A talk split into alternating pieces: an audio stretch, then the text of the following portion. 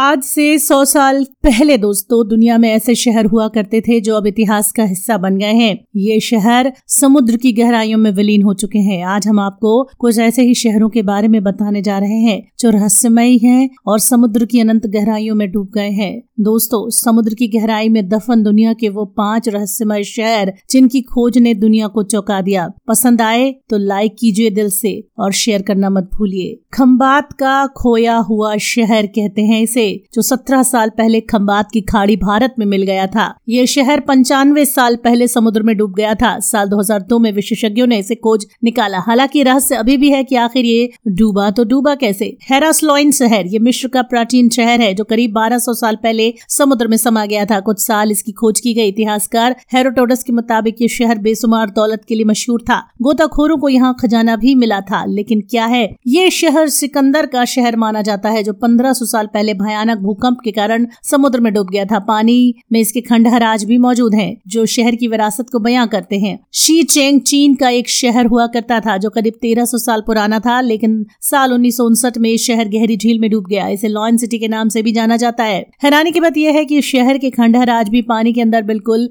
सही स्थिति में मौजूद है। है ना, आश्चर्य की बात। योनगुनी शहर मिश्र। मिश्र में आपने कई पिरामिड देखे होंगे, लेकिन क्या आपने समुद्र के अंदर पिरामिड देखा है? दरअसल जापान में कुछ साल पहले एक टूरिस्ट गाइड ने समुद्र के अंदर मौजूद पिरामिड्स को खोज निकाला। इसे योनगुनी शहर के नाम से जाना जाता है। कहा जाता है, ये शहर कभी पौराणिक महाद्वीप का हिस्सा हुआ करता था। तो कैसी लगी आपको हमारी आज की ये फैक्ट न्यूज़ बताइएगा ज़रूर।